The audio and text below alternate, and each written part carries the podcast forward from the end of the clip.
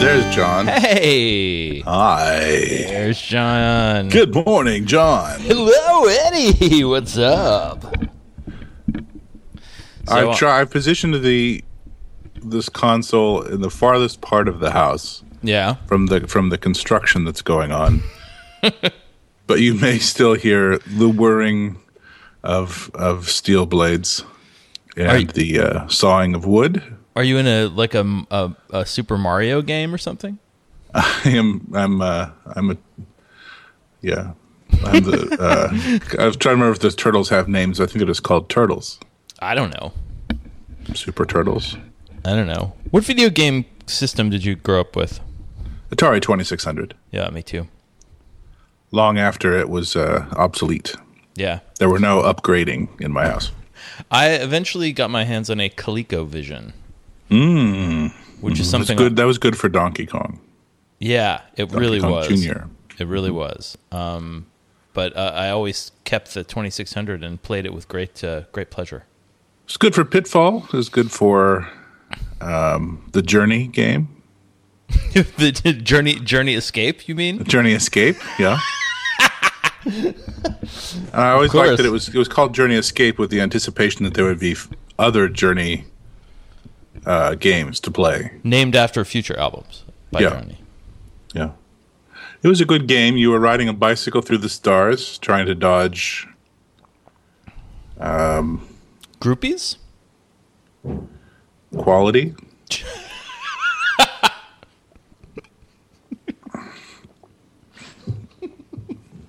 Of course, of course, quality. It's good to good to see you. You look like you're comfortable. Well, this is um, I, I am. I don't know if it sounds different to our listeners, but um, I'm in a different location from the one that I typically have. I've historically um, podcasted from.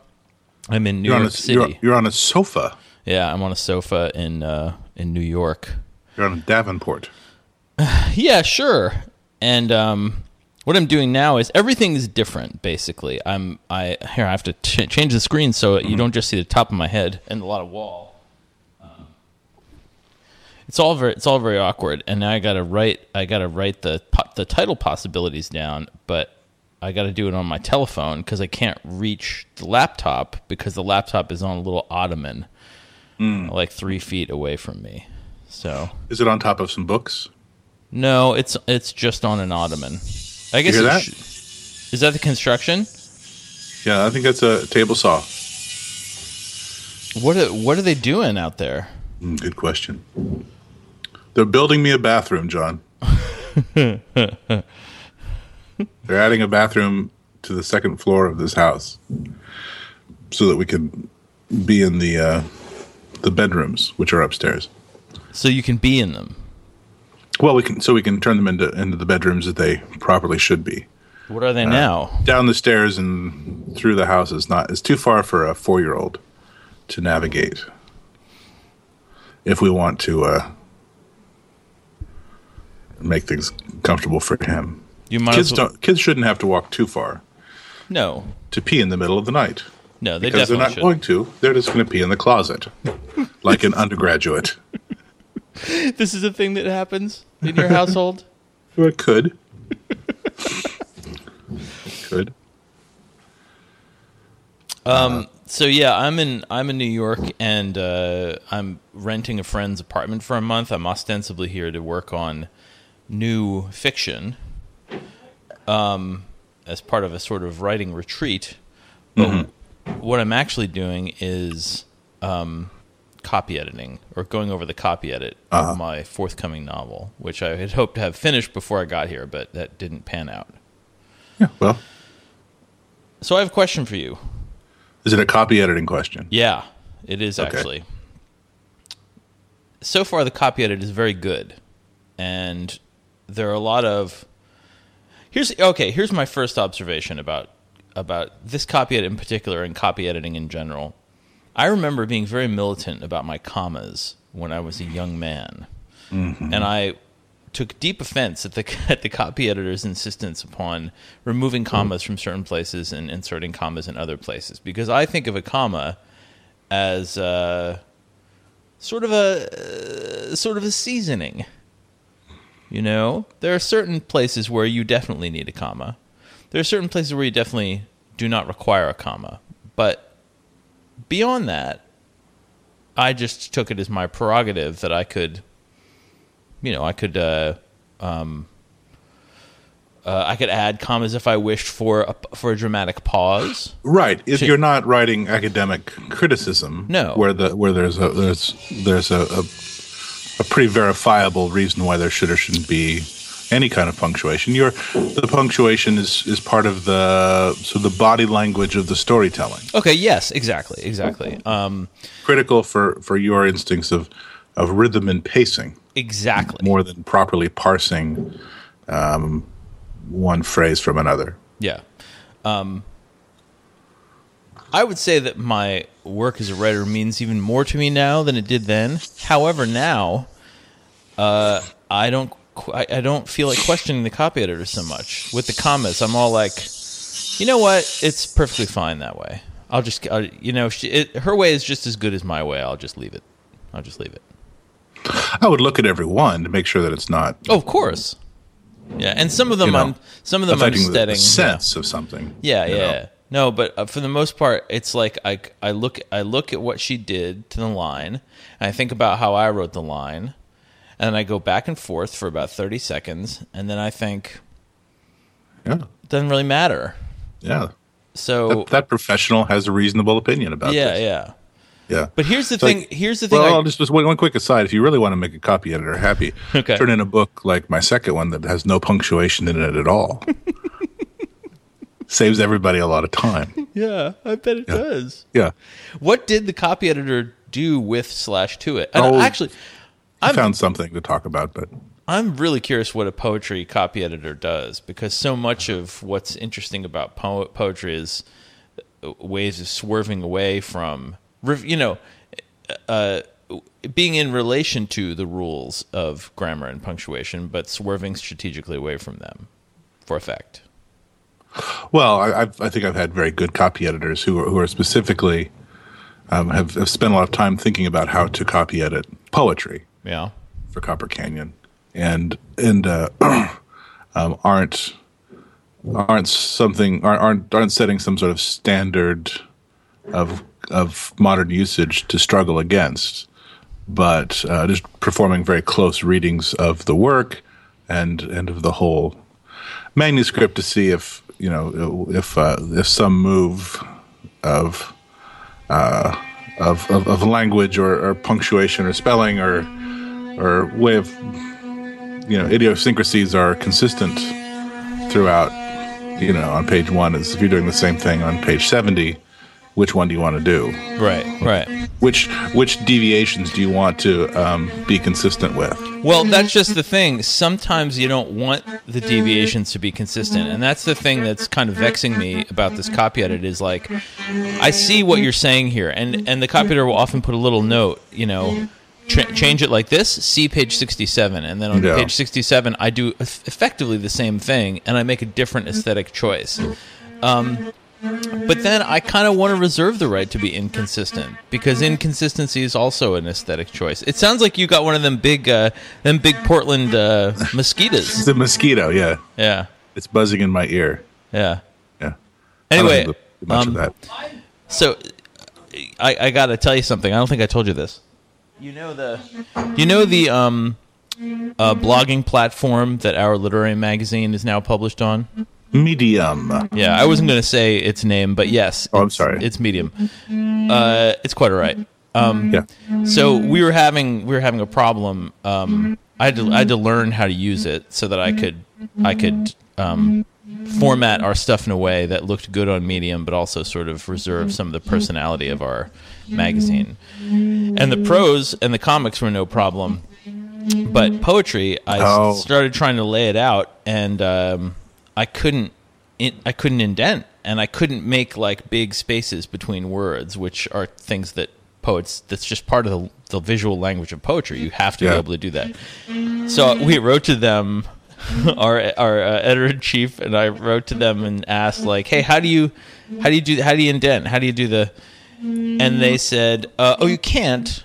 Um, because What I you shouldn't be writing poetry. it, what I said, what they said was perhaps you should, what you should do instead is let your writers know about the exciting possibilities of of Medium, and have them write things for the for the platform. Mm-hmm. Effectively saying that like our dumbass unwillingness to let you indent is in fact m- more important than the entire history of poetry. Right. It's a feature, not a bug. It's a bug. Yeah. Yeah. It's a bug. Well, they have a point. not not necessarily to answer a specific publication's concern about poems that's already accepted. But Yeah. the immediate question that was proposed to me when I learned about the internet and hyperlinking and and the you know in 1992 when Professor Joseph Tabby brought in the news of hey everything's going to change and you guys are just about two or three years too old to really grasp it. it was, uh, was that that correspondingly um, everything will change. Like these media, I mean, fiction will change, poetry will change, theater will change, film will change. Everything Yeah. has everything will adapt to the new format, to the new media, the way that that that, that has historically has always happened with new new formats. Things change, but maybe not uh, fast enough for for Okey Panky and Medium to to solve. Well, I understand that that is an inevitable truth, right? That that uh, the the media we use to to write and publish our work is going to inform what we choose to write, and things are going to change. But I, I definitely, and I'm God knows I'm not a traditionalist of any sort. That I embrace new technologies, maybe with uh, um, uh, excessive zeal, if anything.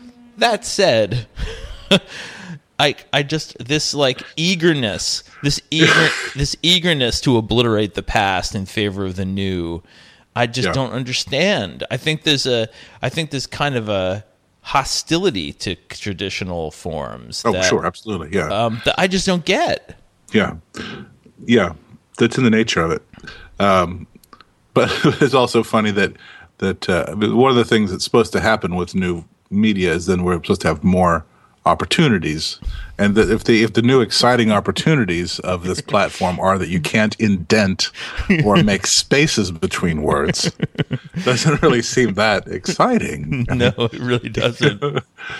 Um, well, what their I mean their their whole point is that the good what I'm what I've ended up doing is if people have that kind of formatting in their poems, I'm just making a PNG of it and just posting an image file on the Perfect. site, which is fine. It's perfectly legible. Uh, You can't really read it on your phone well, but poetry usually looks shitty on a phone anyway. Yeah. Um, and at least it will look the same on a phone as it does on a big screen, except that that that you'll have to like, especially if you're a man of a certain age, man or woman of a certain age, you'll have to hold it super close to your face and like s- Yeah. swipe swipe it with your thumb. But anyway, well, you can just they- provide my phone number and I'll read the poem to them. yeah, actually, just call me and I'll read it. Oh, I, I understand the problem here. I'll, let me just say the poem to you. It'll take a minute. if we actually that's a that's a gr- great enhancement of um Just that, give, that- give see my, give my phone number. I'll that's an opportunity. That's an opportunity to to change. That's an opportunity that we could we could uh, that technology has offered us to let you read poems to people. Yeah, on demand. Yeah. So anyway, um, but yeah, they they want you to be able to like highlight words and make little comments, and then for everyone on the internet to see the comments. Um, but as you know, this if you get a if you ever bought a Kindle when it ships to you and you open up your first book on it, this irritating feature is is pre uh, enabled where there are little dotted underlines throughout the book you're trying to read, and there are little call outs to some dumbass's comment about it. I don't want to read that shit. Here's a trivia question from my Sunday night group. okay. Which of the which of these four texts is the least highlighted in the Kindle uh, in the Kindle editions, Ooh, okay, go for it. or I don't- or or do have people highlighted the least? So the question is, which of these is the least highlighted and annotated? okay. A. Fifty Shades of Grey. Okay. B. The Holy Bible by God and Friends. okay. C. Uh, the Hunger Games. Okay. Um, I've forgotten what D was. D was the correct answer, though, right? Something that you would annotate. James. Joyce's Ulysses. Ulysses or Moby Dick or Yeah. what's it? Bible, Fifty Shades of Grey, uh, Hunger Games, or uh, you know some other.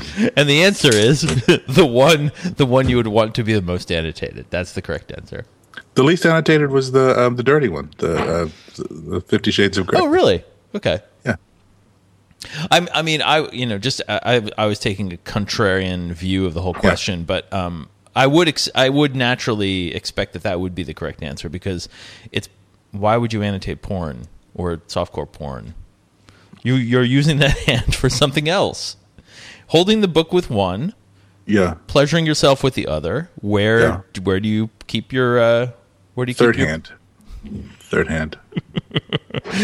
new from Amazon? Yeah. Third Am- hand. Amazon Am- third hand. Yeah. Uh, Facebook Third Hand Live.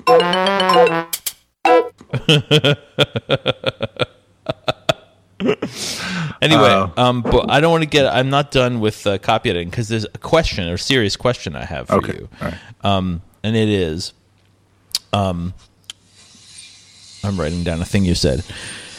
Uh, one, mostly I've been agreeing with the copy editor, and it's a very good edit. But the one thing I don't agree with is, um, she wants to render all thoughts, characters thinking things in language as italics.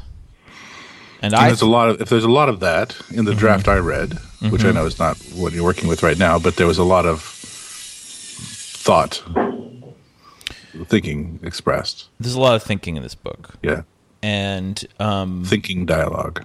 so eh, I think it should be in Roman. I don't think it should be italicized, and the reason is I don't think of it as a form of dialogue. I think of it as a form of uh, of narrative. Right, the narrative is close enough. It's it's so deep into the free and direct that it's part of the flow of the reality of the character. So it's mo- it's cl- cl- more closely related to the narrative than it is to words that a person is thinking. I wouldn't italicize it partly because as a reader, I don't I, I don't like to read anything italicized. I don't like to I don't like to read large italicized passages. Yeah. I do think um, italics are almost always a, f- a kind of failure. Like letters in a in a you know, here's here's what's historically italicized. Okay. Letters, All right. right? Yeah. um, in, in fiction, right? A long letter from somebody, or uh, um, things being translated from a foreign language, right? Like Yeah. the uh, um, the French in uh, if you're reading uh, War and Peace, you know, Russian translated into English, the French is italicized. Um, and those are things I just skip right over. Yeah. Right. Yeah. I, my my my in my mind, if it's italicized, it's not important. really, I think that's one of the that's one of the signals that italicized the italic sends in large passages is this is not important. This is quoted from elsewhere. This is not part of the thing. Yeah. This is outside of the thing. Um, but you know, of course, who who who, always, who whose thoughts are always italicized in Stephen King.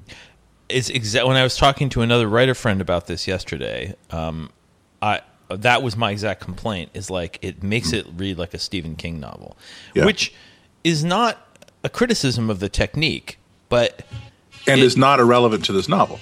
no, not at all, not at all. Yeah. Two on the nose. Yeah, two on the nose. Um, I, I don't, I don't think he's, I don't think he's as concerned with like narratological phenomenology as I am. Like I think you know, he he's he's trying to tell a story in a not unsophisticated, but definitely not as like woke way as I would like to think that I am. His is, is has to do with pacing and suspense. The italics in King are are about pacing and suspense, not about um, Yeah. narratology. Also, I have to go kill myself now for appropriating the word woke in that in that horrible, horrible way. And I'll kill myself for saying narratology. okay. All right. Yeah. Signing off. this has been John and Ed. anyway, I'm gonna. I am. Uh, um, I am now. Uh, I'm now stetting all those politely. I think it will be just fine. Yeah, it takes you out. It, it, in, in yeah, in certain texts, I think it's good. I wouldn't want Stephen King to do it any differently. Yeah. but I think in uh, um, in a lot of other cases, it, it it takes you too far out of the thing. seems seems irrelevant. Yeah. takes you away from the character. In, in some sort of narratives, it would it would it takes you into the character's mind, and in some, it keeps you outside of it. I think in yours. Yeah. Okay. That's a good explanation, and I Are you accept- done now? I accept it. I'm all done. Copy edit's done. No, I'm send still. off? Yeah, no, no. I'm like 65 pages in. Um, I'll spend another five days doing it. I think. Oh. Here in New York City, I was working on it at the New York Public Library in Midtown. Hmm. Is that the Lions one, the big one? Is that the It's big the one? it's the big one with the lions. Um, I thought that I would be doing it up in the uh, what is it called, the Rose reading room, the big reading room in there, but uh, it is closed seemingly until until I have left town. So Yeah. um, so I ended up in the periodical room, which uh, was quite delightful, actually. Here's the thing, though. I have never heard so many ringing phones in my life. Who's How- calling? How, no, not yeah. I don't. Well, I don't know who's. You know, it's not. They're not calling me, Yeah. but uh, people don't know to turn their ringer off in a library, and they're. You know, it's not like they're just being jerks about it. They've they have not thought of it, and they're all just oh they they they look all flustered and they, they scramble around for their phone, and then they they turn it off, they silence it. Uh, but uh, why? I just how can you walk into a library and not turn your ringer off? Yeah, I don't know. It's weird. who's getting who's, who gets phone calls these days? I I've been getting a spam call every day lately, Yeah. um, but it's mo- that's what most of my phone calls are spam calls. Yeah.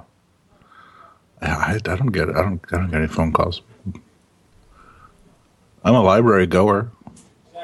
Yeah, good. Go to the northeast branch of the library. Mm-hmm. One that's that's uh it's the Beverly Cleary Library. Oh. I think I've told you it has a whole wall that's in marble of the neighborhood as described by uh, Beverly Cleary That is wonderful. Ramona. Uh, no phone problems there. Good. I'm sure there's some problems, but I don't, haven't discovered them yet. Clearaites, no. Yeah. Um, how else are you enjoying New York City? Have you been walking around? Yeah, that's what I've mostly been doing. My children were here for a couple of days, um, and uh, my older son is uh, pretty pretty laid back, often content to like do things like go for a walk, read a book. Um, my younger son, on the other hand, is very uh, active and eager to do activities, and Yeah. so his his notions won the day, and the three of us just uh, just took the subway everywhere, and I spent pretty much my entire budget for my month in New York on like you know meals and other things with uh, with kids. We went to the Natural History Museum, which they hadn't been to since they were toddlers. Um, Not toddlers, a little older than that, but uh, and it was great. I love the Natural History museum. It's Museum. amazing. It's a great thing. Uh, for any age. Yeah. Uh, went to this. There's this uh, restaurant and market complex called Eataly by the Flatiron Building that Toby's a fan of, and they recently opened a new version of this concept down by the um, 9/11 memorial. Uh, and we ate there, and it was lovely. It was overlooking the memorial. And here's the thing. Here's the thing that surprised me. I have been avoiding the 9/11 memorial um, because I have very complicated feelings about September 11th and our country's response to it, uh, both at home and abroad, and kind of didn't want to deal with it. Yeah. Uh, didn't realize when you know I was just following the map on my phone down to this restaurant, and it wasn't until we were almost there that I realized it was across the street from the memorial, and the kids were like, "Oh, let's go check out the memorial." So I'm walking towards the memorial, and I think there's only one person. Well, actually two, but one in particular I was thinking who died in the towers, who was in the in the towers when it happened and died there. Um, I never knew him, but he was a Cornell grad who loved books, and his wife, um, after 9/11, donated money to us to create a, a, a semi twice, not twice annually, but every 2 years. Um, so bi biannual reading uh, in his honor, and it's usually because he was Irish American. It's usually an Irish American or so at one once an actual Irish writer. Um, we invite as part of our big series, and his name is Eamon McEneaney. And as I was approaching, there's two, you know, there's because of the two towers, there's these two memorials with these cas- cascading fountains that go into a pit in the ground, and you can't from the edges you can you can't see into the bottom of the pit. So you you know conceptually, it's as though the water is falling forever, right? Um, and the, uh, on these uh, on the these marble sort of frames that frame the each memorial, there are names of victims are etched in there, and I I noticed that the names were there, and I thought I wonder if I can find Eamon McEneaney's name. And we were walking toward one corner of the of one of the two memorials. There are thousands of names. Yeah. He was literally his name was literally the first one I saw was directly in my path, Of course. right in front of me, Because it's the one you were looking for. because it was the one I was looking for. Yeah. So uh, that was one of those serendipitous moments that sort of caught, caught me up and uh, made me feel unwanted emotion.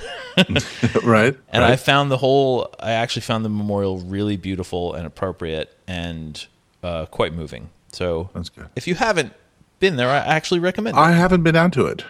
It was, uh, I mean, I've been down to the zone, but not since they finished the memorial. Yeah. Hmm. Yeah, it's nice. It's a long time ago now. Uh, yeah, we're about to have the 15th anniversary, are we not? Yeah, I suppose so. Yeah, the eleventh anniversary of uh, Katrina yesterday. Oh today. my god, yeah. Do you do you always do you feel some pangs this time every year? Um, it's, this it snuck up on me. Last year, of course, because it was the the the decennial. It was uh, there was a lot of talk. Um, this year, I um, wasn't a lot of fanfare, so someone reminded me of it, um, and I I was surprised um, that it was so late in in August. I, Yeah. I didn't realize that August was over. Um, um, but I've, Louisiana's been on my mind. There's you know there's been the there's been the flooding the last uh, two or three weeks Yeah. um, and some some people I know who who got displaced permanently by Katrina had moved to uh, a place that was right in the middle of all that flooding, and so they lost their house again. Oh god, really? Yeah, yeah. Well, I think that was an experience for a lot of people Jesus. um, because where they where a lot of the flooding was was not uh, is not um, not supposed to be uh, very floody, right? It was just kind of out in the country. It's not the not this not not out in the swamp, you know, not not in a bowl. It's just uh, um, just got so much rain. That's just that's just terrible. Mm-hmm. Uh, so the uh, it, is that's is that that's enough to enough to make you uh, leave New Orleans What? to make to losing your house twice to water. Oh well, they they they they, they were they had left New Orleans. The, the, the this Oh, flooding was oh. not in New Orleans. The flooding was uh, more around Baton Rouge. Oh, okay. and in between between New Orleans and Baton Rouge is where the flooding was.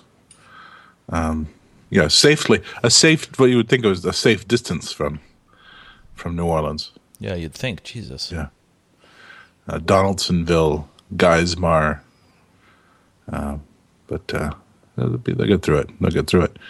Um, you've been eating food in New York.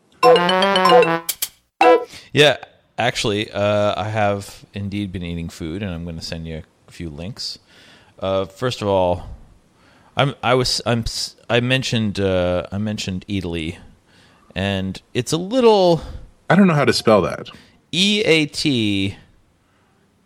Hold on. A L Y. So Italy, except with Oh, eat instead of Okay. it.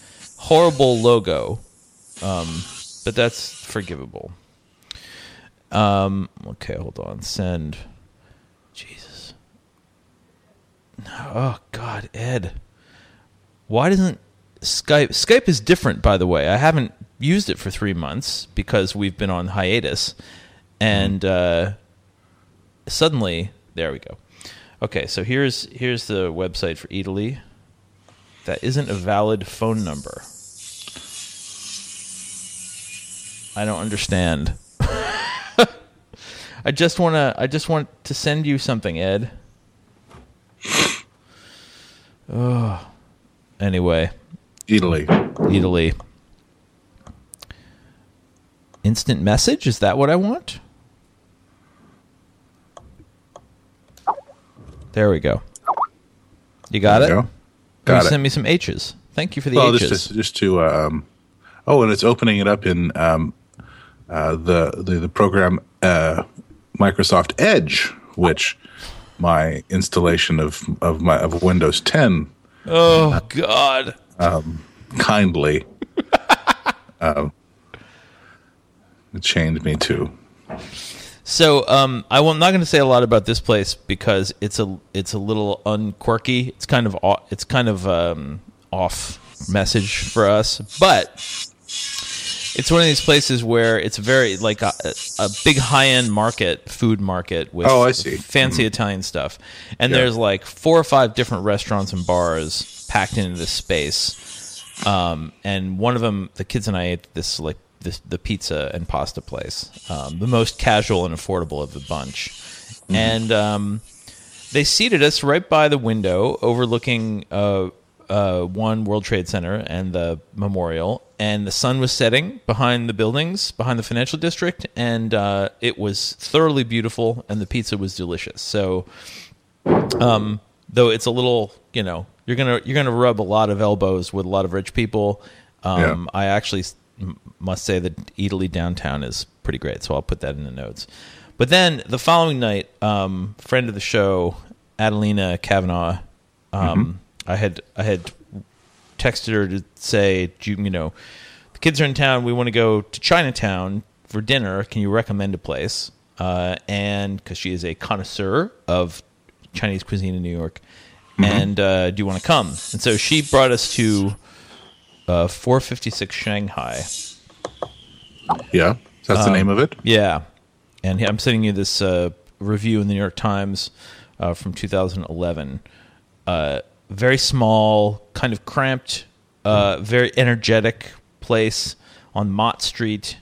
Um, we had uh, an extraordinarily yummy pork shoulder Nice. kind of which I think is kind of a signature thing of theirs. They give you this giant bowl with a with a uh, pork shoulder sitting in it that's been cooking all day. Mm-hmm. We had some salt and pepper shrimp. Uh, had some uh, what the hell else? Some kind of Oh, spicy looks chicken. good. It does look good. Mhm. doesn't it? Uh, and of course, uh, soup dumplings, which um, is a thing I adore. Yeah. And my and Toby had a wonderful time um, attempting to peel them off the bottom of the of the bamboo container without ripping them open and spilling the spilling the broth everywhere. And then finally, Yeah. we went uh, down the street for dessert, around the corner for dessert to the uh, Chinatown Ice Cream Factory Nice. on Bayard Street. Um, pretty, pretty, uh, you know, pretty typical ice cream, except uh, lots of flavors you will not ordinarily find at an ice cream parlor in the U.S., including uh, lychee and black sesame, um, and Black uh, sesame ice cream. taro root. Yeah. Yeah, all of which you know are turn out to be d- delicious. Um, let's see if they actually have regular flavors. They have uh, pandan, Malaysian leaf, often used to flavor desserts and foods. I did not eat that and did not know what it was. Red bean, Thai iced tea ice cream.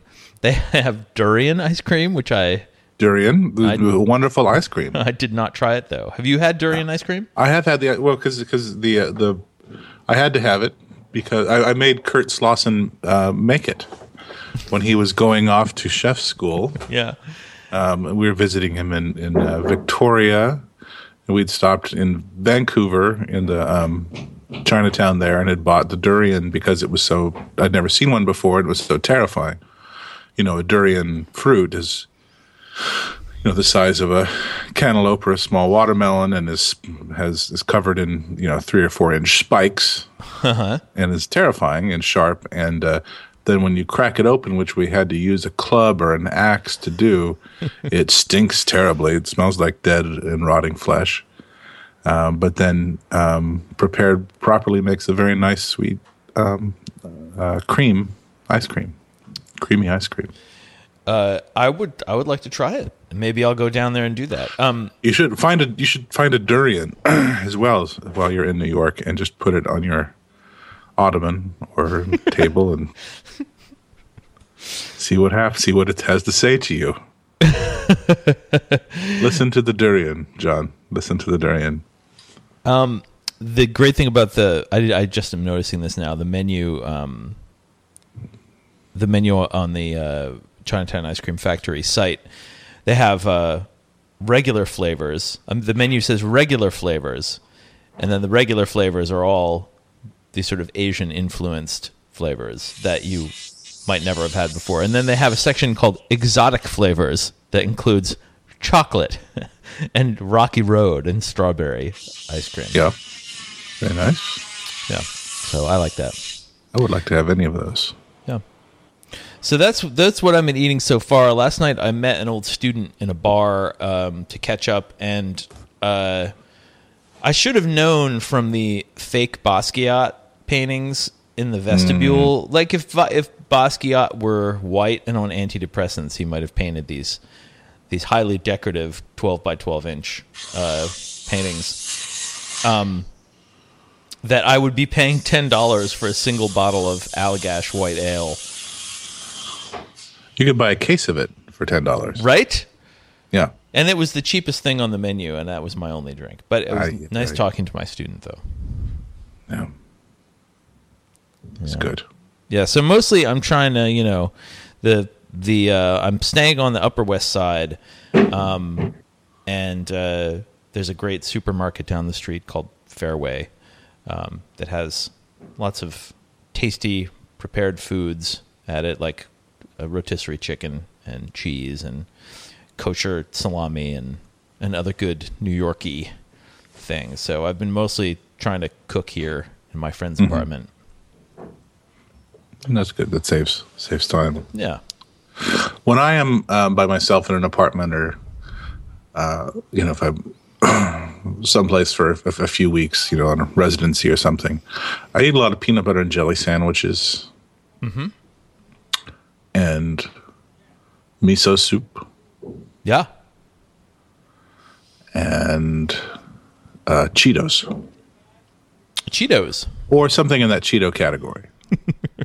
Some snack that I wouldn't be allowed. I wouldn't allow myself in my own home. What what would you call the uh, the umbrella uh, category under which Cheetos and say um, cheese curls falls? Shame snacks.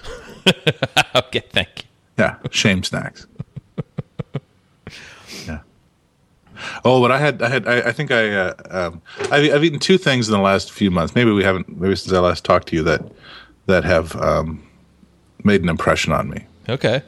uh, of disgust, and, of disgust and shame. okay. Okay. I was driving back from Idyllwild, and I spent the night in Redding, California. Yeah. and I stopped. Uh, there's a, I don't know if it's a Holiday Inn or a Red Lion or whatever it is, but I've I've often stopped there because it's a good halfway point between Portland and Los Angeles.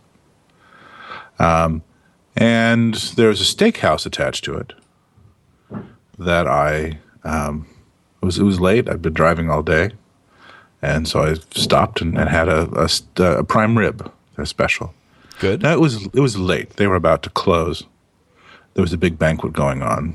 They were busy. I was not the priority. Right. It was fine. I had I had a magazine Um, I was tired. It is definitely a pleasure to being not the priority. Yeah. And they brought me a prime rib that didn't look very good. And it had, but it had like um, a kind of a, a rind on part of it, which I thought was just like maybe the part that was, had been in contact with whatever the cooking element was. Yeah. But it, it was, uh, it, it, uh, uh, I don't know what it was, but I think it wasn't food. like maybe it was a band aid or something. Like it was, it was salty. It wasn't human. You did put it in your mouth, though. I ate it. Yeah, I ate it. It was uh, like I, it was two bites. I was like, "Well, I've eaten most of I've eaten most of this prime rib, but here's oh, sometimes you, sometimes you'll eat the gristle. You know, sometimes you cut off the, the fat and the gristle. So, but sometimes if you're by yourself, you're gonna eat it. You might eat it. Okay. All right. 'Cause You're hungry, and uh, and something about it just like inst- instantly I knew. Oh, I don't know what that was. That was not part of the prime rib. That was not the rib. Nothing about it. It might have been a prime number. It's like a Fibonacci rib. and and I felt uh, um, worried. And in fact, I spent I, I did throw I spent a lot of the the night throwing up. Oh no! Like I woke up at three in the morning out of uh, out of anxiety, vomiting. No, out of like out of- genuine. out of like food poisoning oh God! or you know. Um, and I, I just really didn't feel right for a few weeks. My God! I, even thinking about it now, I, I'm, I'm, I'm, it's just it's it's a mystery to me what it was. That that's a lot different from not being the not being the priority. the It's a reason. It's a reason not to um, eat meat. yeah. A reason not to eat alone. because if I if I'd been somebody there, I would have said, "What is this? You think I should eat that?" And they would have said, "No, you shouldn't eat that." Of course, of course I don't know not. what that is. Send this back. And then uh, um, a few weeks ago, um, I ate a whole bag of ranch flavored Fritos in about an hour. Were they good? No, no, no. I was, I was, I, I was hungry. It was after trivia. Jill was out of town. Yeah. I'd, I'd had a couple of beers, and I was I was going home, and I was hungry. I stopped at the Plaid Pantry, which is the name of our our convenience store chain, the Plaid Pantry, It's a pretty good, pretty good name. and I I. Uh, um, I thought I was just getting a bag of regular Fritos, which I like, and with regular Fritos, I'll have a few, and then you know, I don't. One of the things about regular Fritos is I don't feel tempted to eat too many. Yeah. I like a handful of Fritos. That's fine. Okay. Handful Yeah, of of course, sure. It's good. Good. Corn chip, salty. Make me think of my grandfather Roop, who liked Fritos. They're thick and just Liked a, to eat. a little, little rubbery. Yeah. They push back just a little. Yeah, like my grandfather liked to eat eat Fritos and watch the Redskins. I think of him. and uh, but I, I accidentally had got the uh, the experimental end cap um, Frito, which was ranch flavored, Yeah. And uh, just sort of absent-mindedly ate the whole bag before I Yeah. went to bed, and then woke up with just like uh, a salt overdose. Oh no. just like an overdose of salt that made me feel really bad, just un- imbalanced Yeah. my whole system for, for like a week. So I, I drank lots of water. I looked, I looked up what do you what do you do when you've had too much salt? and Doctor Internet said drink a lot of water. Yeah. Drink a lot of water anyway. yeah. Says that, is that that'll flush out most of the salt, but a lot of you know a lot of people keep you know, a lot of it has to come out through sweat. So I went um, and did more more than the usual amount of saunaing. Mm-hmm. I've, I've been in the sauna quite a bit anyway. Yeah. because I because I've been uh, uh, I go and lift weights every couple days, Oh wow. and I swim. Really? Like every other day, I go to the Ed, that's every- exercise. every every third day. But it doesn't feel like exercise because I listen. I just listen to um, listen to music and, and and lazily. I'm the laziest person in the in the weight room. yeah. I'm the slowest swimmer in the pool. Yeah. I, I don't care. I don't care. I'm not. I'm not catching up with anybody there. Nobody's catching up with me. uh, but so then there's a sauna, and I haven't, you know, so I, I went to sweated a lot, trying to get the salt out through through sweating. You know, I played some basketball, Oh yeah. thinking well, basketball is fun. I kind of can play a little better now, and, and I, I knew I would work up a good sweat because the basketball room is really hot. And it still still didn't work. And then it said also eat a lot of bananas because because potassium, like the salt, is balanced out by potassium in your system, Yeah. and that's the best way to get potassium. So I ate, I ate a lot of bananas. Okay. So I, so I was drinking I like guess- gallons of water, trying to sweat it out, and eating lots of bananas. So was this all was this some- all preventative or were you already feeling the effects of salt overload? And what are those effects? This was after after feeling the salt overload. Um, you know, I just I felt I felt salty. Yeah. felt salty. My mouth felt dry all the time, and ranchy. and whatever ranch is, I felt ranchy. I didn't just feel salty; I felt ranchy. Yeah. And uh, I would say my, my brain just wasn't working right. Yeah. You know, it's like my blood wasn't working right, my brain wasn't working right. Um, my memory wasn't working right. Yeah. I'll tell you what. I spent an I spent an unexpectedly uh, large amount of time by myself this summer. And what I have learned about being alone is when there isn't someone there, it's not like you need someone there to tell you don't eat another bowl full of Snyder's cheddar cheese flavored pretzel chunks. The pretzels are healthy. okay, okay. Just I'll take that as a given, but Yeah. it's not like that person was going to tell you not to, but their very presence there makes Yeah. it makes you feel ashamed to get up and get more pretzels and whiskey. And so you get up and you get more pretzels and whiskey and there are no immediate consequences. And I've put on a fair amount of weight this this uh, this summer as a result of that. So now here now one nice thing about being in New York is that um, you can walk pretty much everywhere. So I do, um, and I should I should shed a few pounds. I I hope this month. Um, but uh, but man alive, uh, late night late night salty snacks in large quantities. It's a the siren song is powerful. It's worse than it's worse than drinking too much. Mm, yeah, yeah. Like, like it made me feel worse than like a hangover, or just this the sourness of, of having had a, a drink too many, Yeah. Saltiness. And I know this is it's fascinating for everybody. Um, Loneliness, the, but this the subtext. So on the surface, I'm talking about too much salt, but the real subject that's are not the subject. loneliness. Just just for the just for the subtext for the listener are loneliness and shame. Yep, pretty much. We're talking about loneliness and shame here on the Lunchbox podcast. Oh, what else is new? You, you know, we haven't um we haven't spoken. We haven't had a podcast since the um since the uh uh the political conventions. No, what do you mean? We do it every week. It's a weekly podcast. Oh, that's right. It's a weekly podcast. So we've we've done about uh, 5 of them. But do we Well, need to tell you- say I'll- anything about politics? Oh no, no, nobody cares. We're- Everybody's we're so obsessed with it. I, I- Okay. it's nice to nice to not talk about. Politics. Okay, politics. that's good. That's good. But I will tell you that I saw Duran Duran a couple nights ago. What? Really? Yeah, I totally did. It was uh, unexpected. So there was a music festival, the How Pabst old are Project. Old. Uh, They're not Simon older than Le Bon- 60 Simon Le Bon though, looks right? like Terence Stamp. Well, that's not a bad Look, look. he looks like he looks like Emperor Zod. If if you can grow old like Terence Stamp has grown old, you know, sign me up. Oh yeah, no, Simon's looking good. Simon's looking good.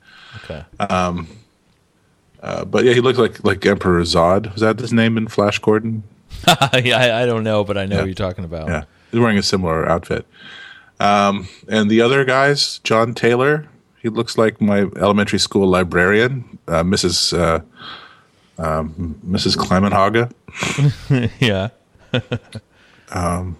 No, Mrs. Klinkenbeard. I'm sorry. Oh my God, Like- really? Looks like uh, Miriam Klinkenbeard. Pop Elementary School.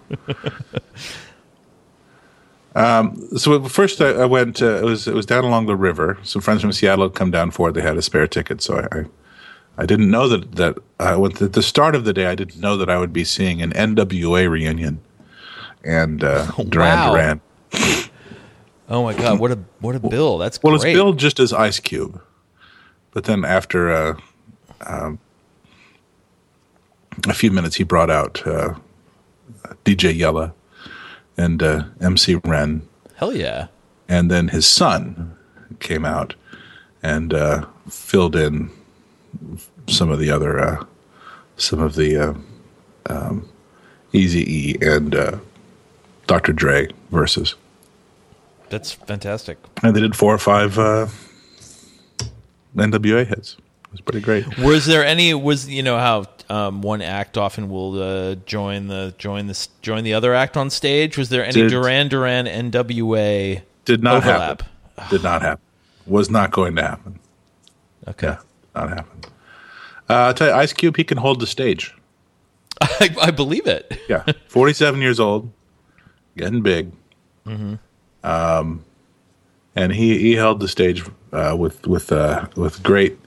They're, they're both they're both imperial figures in their way. Yeah, Ice Cube and Simon Le Bon, sure. and the way that they could they could hold the crowd, um, going through these these uh, very very very differently than say. I was thinking, so this is this music is all thirty years old or more. yeah, know, 25 to 30 years old. They're like in, in the 1980s, if I were to see uh, uh, uh, Chuck Berry, okay. Elvis, Bill Haley and the Comets, uh, uh, Perry Como. Yeah, for sure. I I I saw. I, I really liked seeing f- like early '60s uh, nostalgia acts in the '80s. You know, Yeah. I went to. I saw the Monkees. By the way, the Monkees have a new record out, and it's really good. Yeah. Like it's genuinely excellent. Um, you, I'm, you know, you, Davy Jones is missed, but otherwise it sounds like them. And they did what they used to do. They got the great sort of songwriters of the day Yeah. uh, rock and roll songwriters of the day to write them some songs. And um, there's one by Andy Partridge from XTC. There's one from uh, Ben Gibbard. Um, Really? Yeah, it's and it's a really good, fun summer record. I highly recommend it. Can't remember the name of it, and I'm too lazy to reach out Yeah. 18 inches to my keyboard and search for it. Now you're you're you're you're laying back on a Davenport. I think your legs are crossed. Yeah. Uh, you could you could be taking a nap in this position. Uh, as soon as like- we hang up, I'm just gonna. I'm not even gonna take the headphones off. I'm just gonna lay back. I'm not even gonna stop recording. I'm gonna lay Yeah. back, Right. take a nap. Anyway, um, yeah. So uh, I've ha- I've had that thought a lot lately. Is that the the the history of popular music keeps folding over on itself. So the you know the meaning of seeing a 30 year old act in 1980 is drastically different from seeing a 30 year old act now. I think. Yeah. Oh, sure. Well, for us. But uh, Do you think? Do you think it's? Do you think it's the same for young people as it was for us then? no, no. I think I think I think you're right. I think there's there's some there's some uh, uh, false false equivalency between um, uh, Hillary between- Clinton and Donald Trump. between uh, between pop music between contemporary music's um, uh, relevance and uh, the, the the the doubling the the, the speed of, of making smaller um, microchips Yeah. Right that it doubles the capacity doubles every 18 months or Yeah. something like that Yeah. Moore's law. yeah moore's law is that what it's called Yeah. It's it's it's defunct now, but yes. Yeah. But uh, um, some some some false equivalency I'm suggesting between that and uh, um, pop relevancy Yeah. Yeah. to some degree, in, in the sense that that uh, um, that seeing Ice Cube and, and Duran Duran in 2016 is not necess- is not inherently an act of nostalgia. Right. I I I agree with that. Certainly that. not Ice Cube, I agree with that. I despite not, despite his his, his his his insistence that he was going to take us back to 1989 to 1994. he was announcing it. It was nos- clearly nostalgic for him, Yeah, yeah. but not necessarily for, for, for a large part of the audience. Um, hold on a second. Let me see if I can see a recent picture of of him. Simon I mean, he's he's mostly. I mean, he's mostly okay. So Ice Cube is forty seven. Yeah. Um, Simon Yeah. Le Bon is fifty seven. yeah, But Ice Cube is mostly acting these days, right? yeah. Yeah. Um. Anyway, I I uh, I I like the idea of that combo. I like the idea that if you had if you had asked me to choose some acts I admired back in the day, and to to still be doing shows in twenty five or thirty years, I would not have chosen either of these acts. To to see or To- no, to still- to, to- bet on that they would still be. Exactly to bet on to bet on their continued activity. right. To imagine that Ice Cube is a kind of elder statesman. Yeah, exactly. And so you know Simon Le Bon. I mean, he his both of them. You know, they're kind of. I, you know, I think Ice Cube has reinvented himself a little more deftly than Simon Le Bon, who's merely kind of aging into his role. He used to be a pretty boy fronting Duran Duran, and now he's a he's a he- hella good looking guy fronting Yeah. Duran Duran. But um, but uh, yeah, I'm delighted you got to do that. Duran Duran, I didn't like them. Oh, really? You you didn't like them back in the '80s, or you didn't? Like them? I like didn't them like the them, night? but I yet I know every note. yeah. Right. Well, it was like me going to see Heart at uh, Bumbershoot. I could not have called myself a fan of Heart, and I thought that their particular brand of bombast kind of irritated me back in the '70s and '80s. But um, seeing them play at Bumbershoot, I like. I just had. I didn't. Re- I didn't realize. I knew they had a ton of hits. I didn't. I'd never counted them up in my head and realized that Yeah. you could stand there listening to them play for two hours and not hear a single song that you didn't know every word Yeah. of. Beyond Barracuda. the John Lennon heart experience. That's your essay about heart. Yeah, right. Beyond Barracuda. Yeah. Hey, well, we are we're we're coming up on an hour, but do you want to um do you want to say anything about your how are things going with the forthcoming book Run the Red Lights, your new collection of poetry from Copper Canyon Press? Thank you very much. Um, it will. It is supposed to come out November 9th, Yeah. and I will be um, reading from it in a variety of locales. Great. including a uh, um, release party, a party for it at the Hugo House November 16th. And I'll be reading in Boise, Idaho, Missoula, Montana, Spokane, Washington, the LA area, Lawrence Public Library, Of course. my brother's house in Overland Park, Prairie Lights Books in Iowa City, Iowa, Drake University, uh, other things, AWP. I'm interested in this this reading at your brother's house. Will you be on the porch? Uh, probably in his his uh, nicely uh, renovated um, living room, which has a whole a whole very nice new kitchen. Yeah. They, they just uh, it's just, the house is now really built for entertaining because their kids. Uh, It's built for poetry my, my, readings. My my, uh, um, three nieces nephews have have all left the house, sort of, except they're still there a lot. Yeah. Um, but they're all out of high school, and so the house is converted from being a a uh, a place for teenagers and children to uh, learn and relax and be nurtured to a place for adults to Salt overload. to uh, um, have a, a margarita and talk to each other. Yeah, all right. So that's nice. Yeah, no salt in my margarita, please. I I would say seven times, eight times out of ten, I'd ask for no salt on my margarita. Yeah, But the other two, sometimes I just want to do it the way it's done, even though I kind of prefer it without.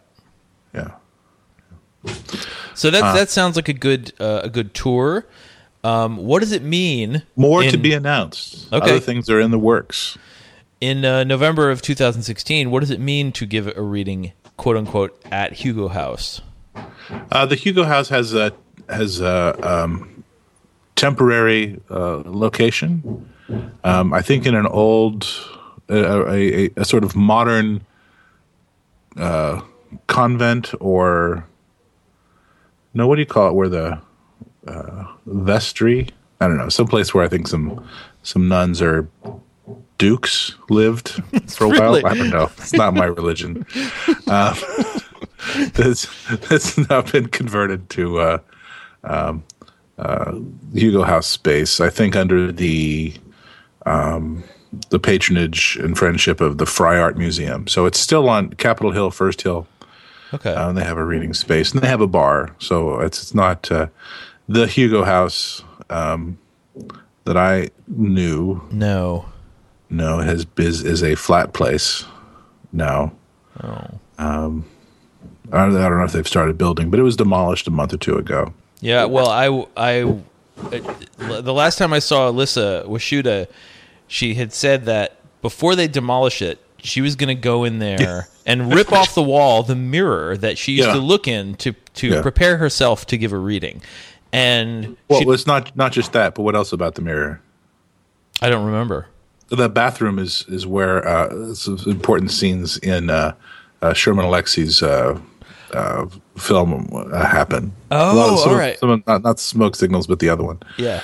are are, are, are filmed in that uh, in parts of the Hugo House, including that that that bathroom and that mirror. Right. Well, and I, I was, and I was like, yeah, a lot of people say they're going to go in there and rip a mirror off the wall and take it home, but she did it and she documented it. Yeah, uh, and had a picture of herself on Instagram, hold, proudly holding the mirror that she had torn off the wall. Um, I'm I was impressed. I think she's had an impressive summer. She had a residency on a bridge, Yep, and she's in New Zealand now. I think she just got back. Yeah, yeah. She told she she told me you would like this conference. I was like, make it so. I would like to go to New Zealand to do a writers conference. Yeah. But very impressive about the about writing on the Fremont Bridge. That was good. She know, yeah, she knows how to live. she knows how to live. So okay, the book is coming out in November, and you're going to give a bunch of readings. I guess we'll we'll talk about Yeah. that more in the future.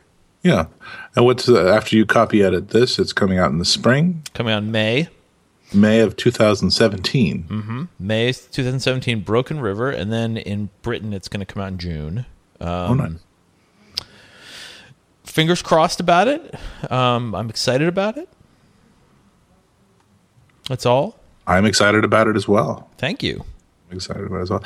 So ex- excited for you to to get it out of your um, to do list also, so that you can move forward with something new. Yeah, I have a. I wrote. Um, I wrote a. So Sam Ligon. Um, is, Sam Ligon is putting together an anthology uh, of pie and whiskey stories. Oh, very nice. So, or maybe poems as well. I'm not sure what it's full of, but um, basically, he's for those who, who don't already know this. Sam uh, is one of the people who runs the Pie and Whiskey reading series, uh, which along is with uh, Kate with Kate Lebo. previous uh, lunchbox guest, Yep, lunchbox guest Kate Lebo. and she is uh, uh, as as listeners might recall uh, has great facility with pies uh, and they they have this great series where uh, a, and you know what? The series i've never seen a reading with so many people that actually was not boring and too long.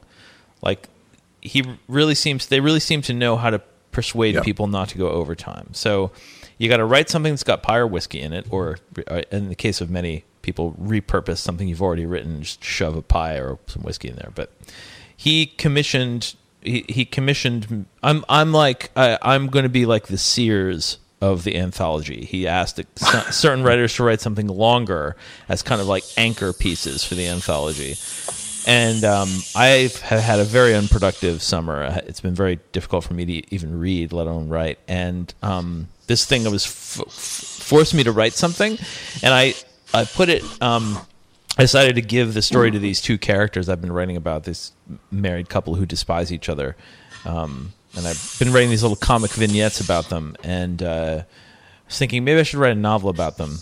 And Yeah. uh, I think this this story was the first experiment writing a long thing uh, about them. Uh, and uh, so that's what I'm that's what I'm hoping to do. It's sort of gotten me excited about the idea again, and I think the re- once I finish this copy edit, I'm going to continue with these characters. So thanks, my thanks to Sam for uh, kind of reminding me how to write again, forcing me to remember how to write. I thank him too. Yeah. Also, Correct. next next year he said next fall Pie and Whiskey Anthology. That's great. I'll read that. I'll read it. I bet it will have a great cover. I bet you're right. Yeah. What, Do you what- go more towards the pie or more towards the whiskey, or how do you split them? in, how do you in the anthology, or are you asking me for my visually story? represent them on the cover? I'm trying to picture. Um, I don't know. I actually think the cover. I think that's a great pitfall because there are lots of obvious things to do with the cover. You know, I'm picturing a, I'm picturing a, uh, uh, che- you know, checkerboard like a you know plastic gingham looking tablecloth. You could go. You could go that way, but you could also go the way of the uh, the architects of the ni- of the uh, 9/11 memorial and have it be a, uh, a a pie that has two kind of bottles of whiskey um, pouring down, so it seems that they're going all the way in infinitely into the pie. Um, then you also have it uh, kind of lenticular, so you move the as you move the uh, um, the cover, uh, it creates an appearance of, of, of movement. Is that too soon? Are you hungry for lunch? Well then let's have lunch. Do you want some lunch? Well then we'll give you some lunch. Do you have a hankering for lunch? Well then come to lunch it's time for lunchbox with Ed and John. That's right, it's time for lunchbox with Ed and John.